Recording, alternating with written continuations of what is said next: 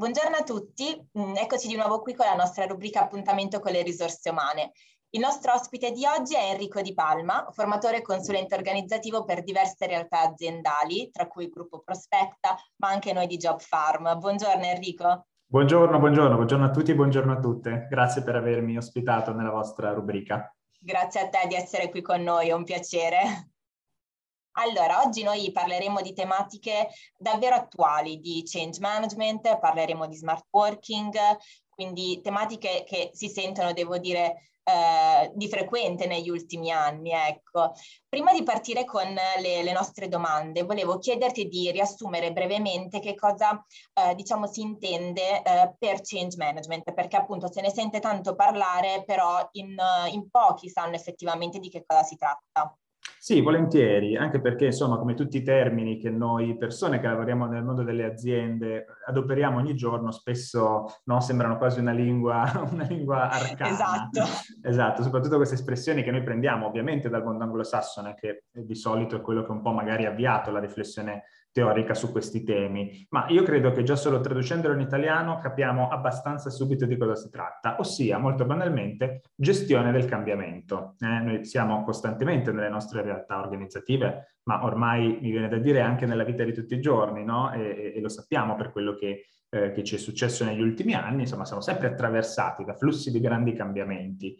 Eh, ora, davanti ai grandi cambiamenti l'essere umano reagisce in molti modi, in molti modi diversi. Immaginiamola come un'onda che a un certo punto arriva no? nelle, nostre, nelle, nostre, vite più o meno organizzative.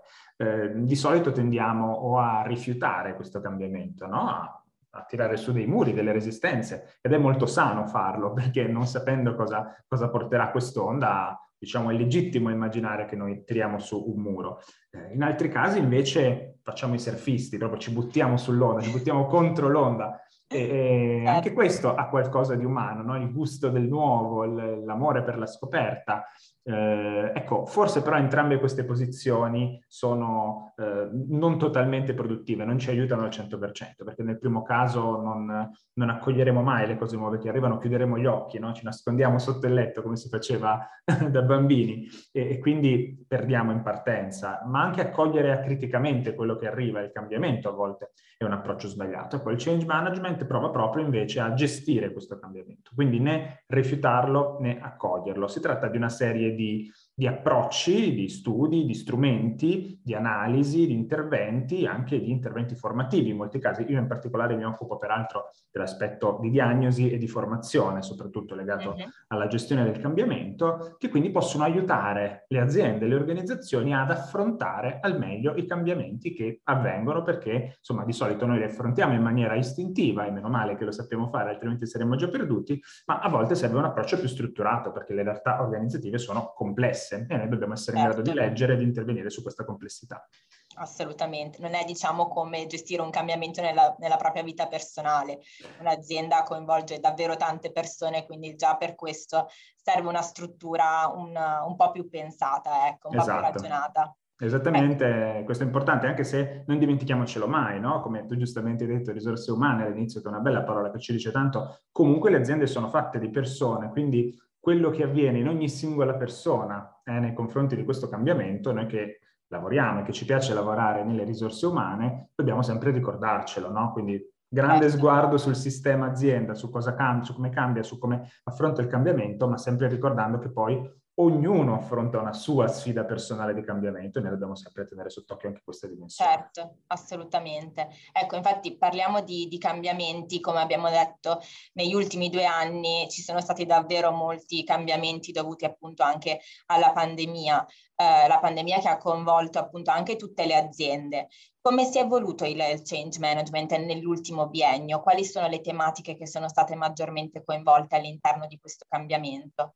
Allora, devo dire, devo in realtà subito partire dicendo che eh, forse non tutte le aziende sono state così tempestive nel reagire a questi enormi cambiamenti e questo è assolutamente comprensibile, nel senso che davanti a un'emergenza così imprevista come quella che c'è stata, riferita a lockdown, Covid e tutto quello che, che sappiamo molto bene, eh, insomma, l'impressione che ho avuto io, no, da osservatore di tante realtà, è stata quella di essere schiacciati dall'emergenza, dal clima di emergenza. Quando si è schiacciati dall'emergenza, insomma, è molto difficile affrontare invece cose strutturate come la gestione del cambiamento. Quindi non tutti sono riusciti a reagire in maniera diciamo tempestiva ed efficace davanti a questa cosa, però per molte aziende invece è stata l'occasione per dire, beh, siamo davanti a una crisi così grande in cui se non impariamo a cambiare eh, smettiamo di lavorare, non possiamo più farlo. Quindi abbiamo un po' veramente due posizioni certo. diver- diverse. Chi messo spalle al muro ha dovuto cambiare, magari rimandando dopo tanti anni alcuni,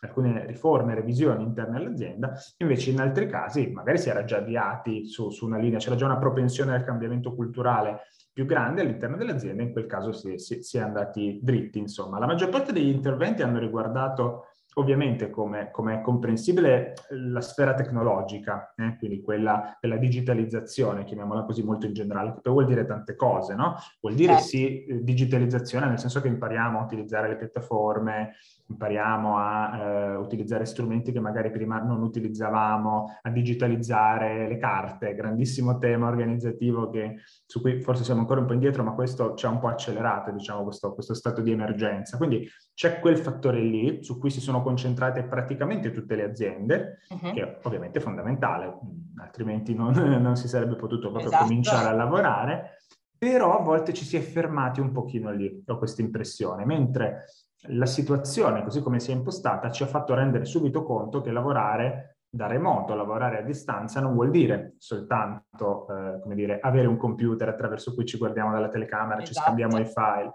ma tira in ballo delle dimensioni molto più profonde, che sono dimensioni culturali, di comportamenti, di competenze tirate in ballo. Ecco, su questo forse le aziende non si sono mosse tutte allo stesso livello, ma qualcuna sì. Insomma, quelle più, quelle più virtuose, quelle che sono riuscite ad affrontare meglio questa situazione, sono, sono quelle che hanno iniziato a lavorare anche sulle competenze.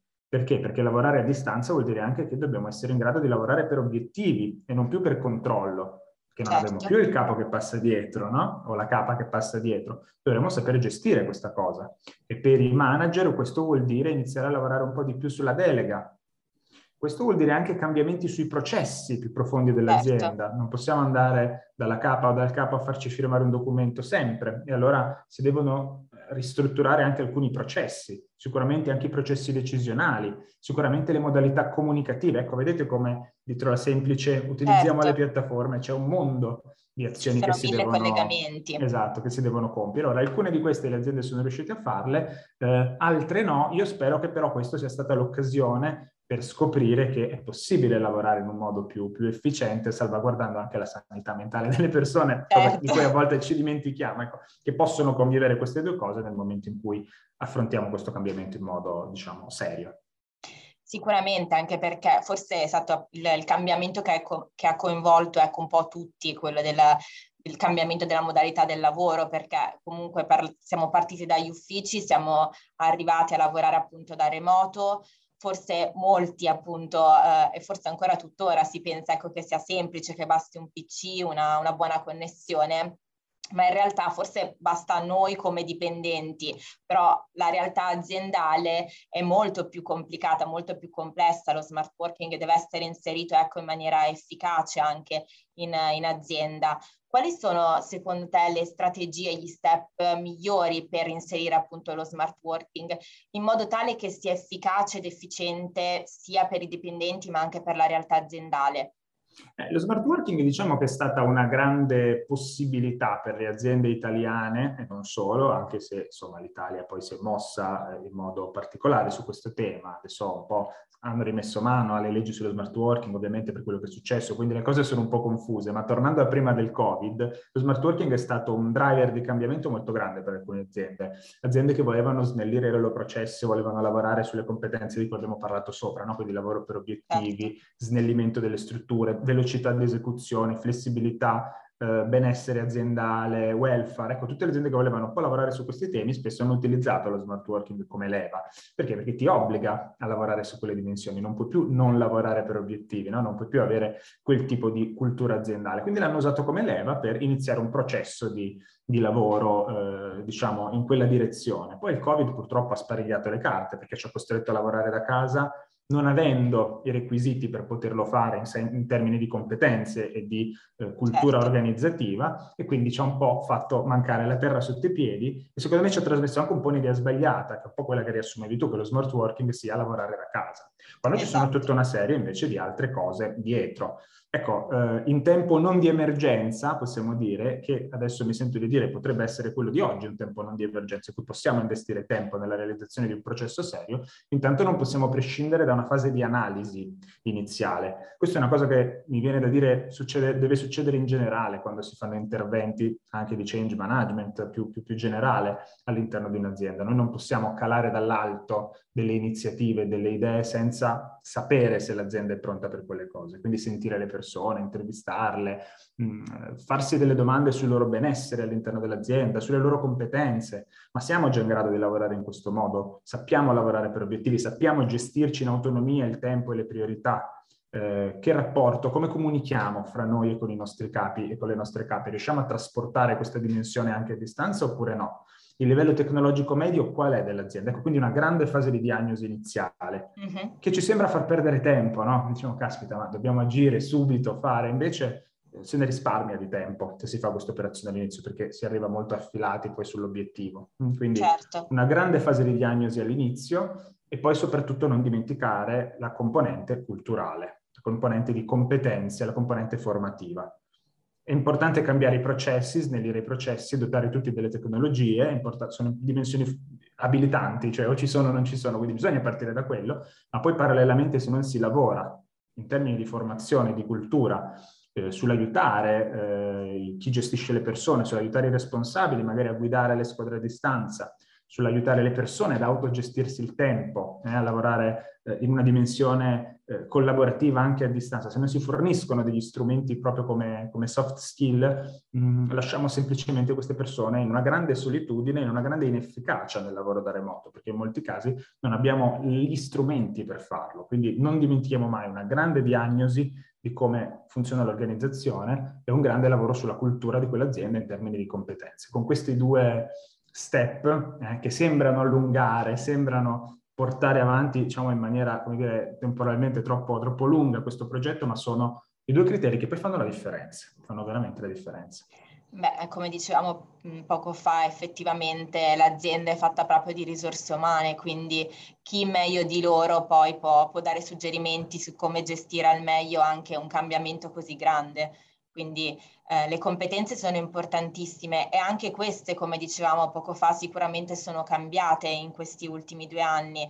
Anche noi di, di Job Farm, ad esempio, eh, abbiamo dovuto modificare i nostri percorsi formativi, li abbiamo dovuti aggiornare in un certo senso, eh, soprattutto il, il, master anche in, in, risorse umane. Ad esempio, come ben sai, abbiamo introdotto un modulo sullo smart working, di cui tu appunto sei, sei il docente, tra l'altro, ma eh, abbiamo dovuto modificare anche moduli già precedentemente esistenti, quindi quello di gestione del personale, quello della formazione, perché appunto è arrivata la formazione anche a distanza piuttosto che la contrattualistica perché sono state inserite nuove normative quindi ecco, le, le competenze sicuramente sono, eh, si sono evolute eh, e anche in maniera molto veloce, quindi è stato anche difficile per eh, i giovani d'oggi ecco, adattarsi a un cambiamento eh, così drastico, perché come dicevi ci siamo sentiti schiacciati appunto dall'arrivo anche di una, di una pandemia che ci ha costretto a, a doverci adattare a nuove modalità di lavoro.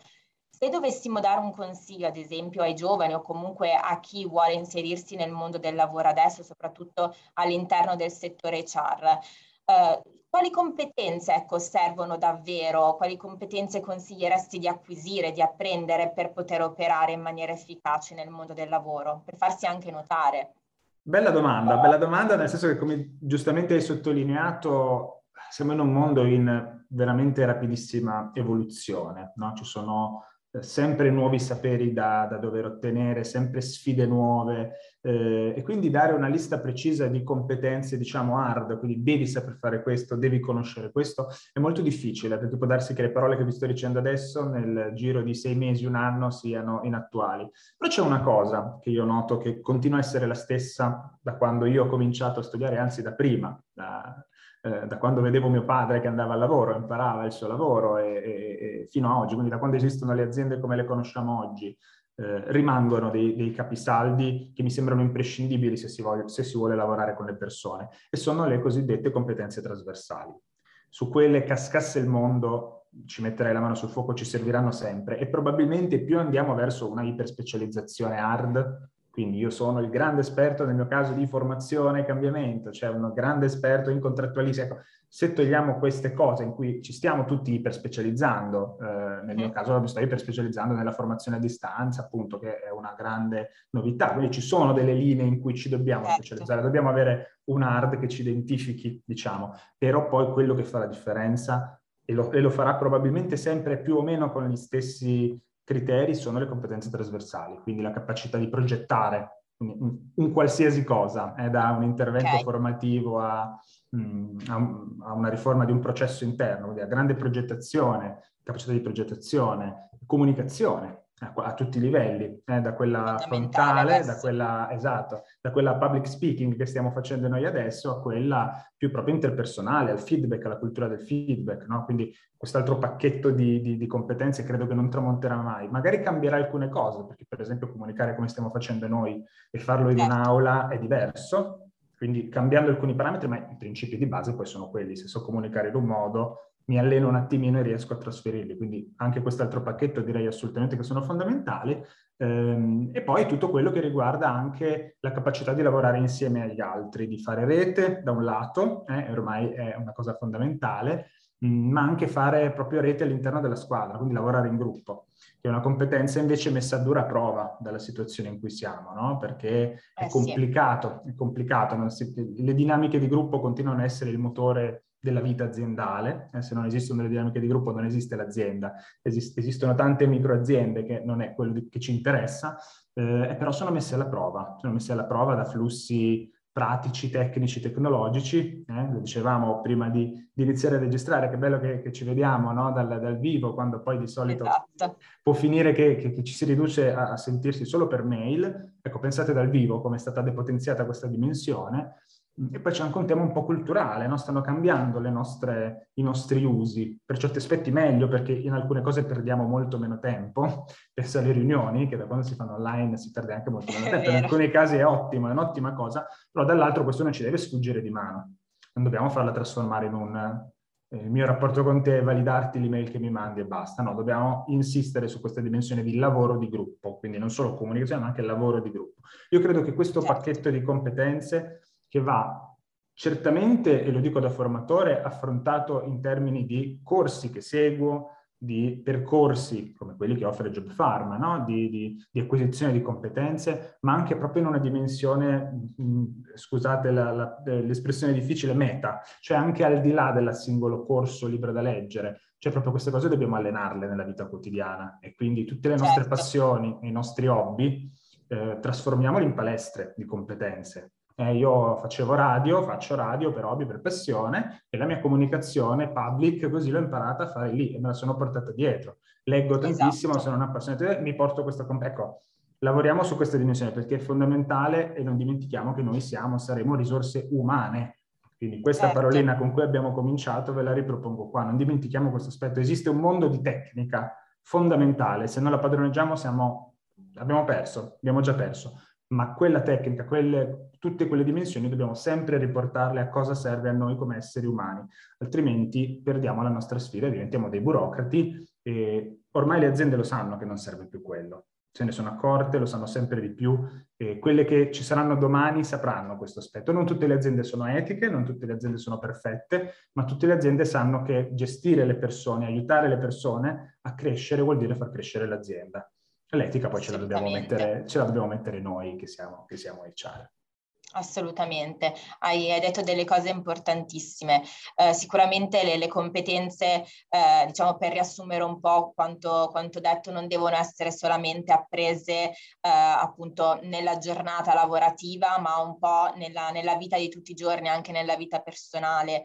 Eh, ci siamo dovuti adattare appunto a una comunicazione differente, a ritmi differenti anche, non è stato facile per nessuno lavoro di gruppo, vedersi appunto magari tramite uno schermo e non più seduti eh, attorno ad un tavolo è stato sicuramente complicato, per alcuni magari è stato più facile del previsto, per altri un po' più difficile però ecco, non, non, si tratta solo di fare formazione eh, come appunto quella che facciamo noi, ma si tratta appunto anche di mettere in pratica eh, quotidianamente con eh, i propri hobby, con i propri interessi, tutto ciò che poi ci può servire ormai eh, anche lavorativamente. Io Enrico ti ringrazio, è stata davvero una bella chiacchierata, sono contenta di, di averti avuto qui con noi oggi. Eh, ringrazio tutti coloro anche che ci hanno ascoltato come sempre. Vi ricordo che le nostre interviste sono disponibili su tutti i nostri canali social, quindi LinkedIn, Instagram, Facebook.